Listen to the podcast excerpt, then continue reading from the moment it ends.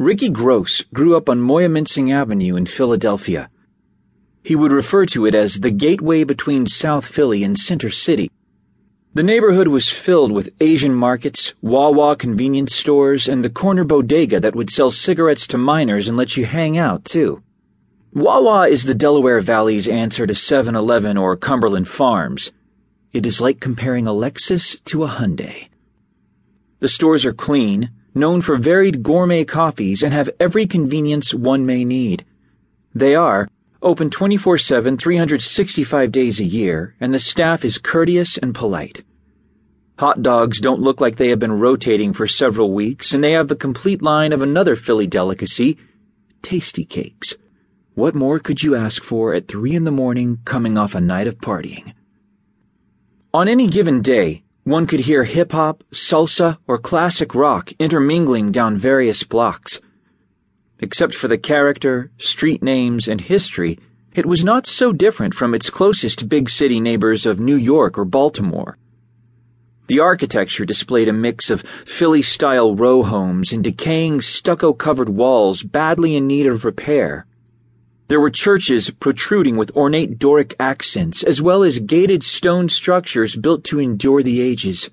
Recreation areas were not lost, as one could pass concrete baseball diamonds painted with day glow orange bases or pothole ridden basketball courts with netless rims. Ricky's father had worked for SEPTA, the city's regional transportation line, driving the elevated trains down Frankford Avenue, or on an occasional maintenance vehicle when the snows took their toll on Philadelphia commuters. He was a hard-working, hard-playing man who was greatly admired by his son. All he asked of Ricky was to keep his nose clean and stay out of trouble.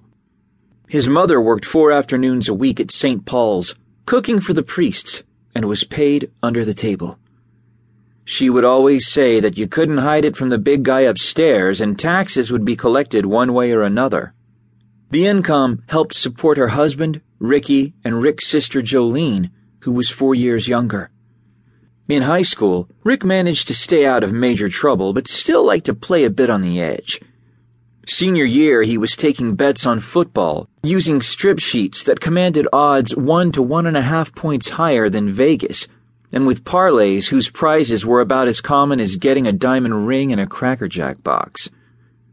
Business boomed, and he teamed up with a jock named Carlson Mickles, who liked a good running mate. Carlson added constituents, all big donators, to Rick's sideline bookmaking. Now, about 30 years later, Rick, dropping the youthful Y, and Carl, dropping the son, were still at it. They had set up a sweet business near Locust Street called Full Service Concierge. Throughout their lives, they both had bounced in and out of trouble and jail, but avoided any major felonies. Rick had served a small stint in Allenwood for numbers, breaking and entering, and false identification, all pleaded down to misdemeanors with little incarceration time.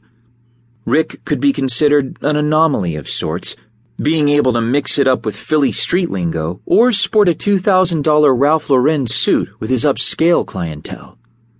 Carl styled himself after all American mobster Henry Hill, hanging with some made mafia guys and doing some numbers collecting, loan sharking, and basically whatever was asked of him short of violent crimes. Their paths crossed over two decades, and they decided to start full service which would offer a kaleidoscope of hard to get venues in the city of brotherly love.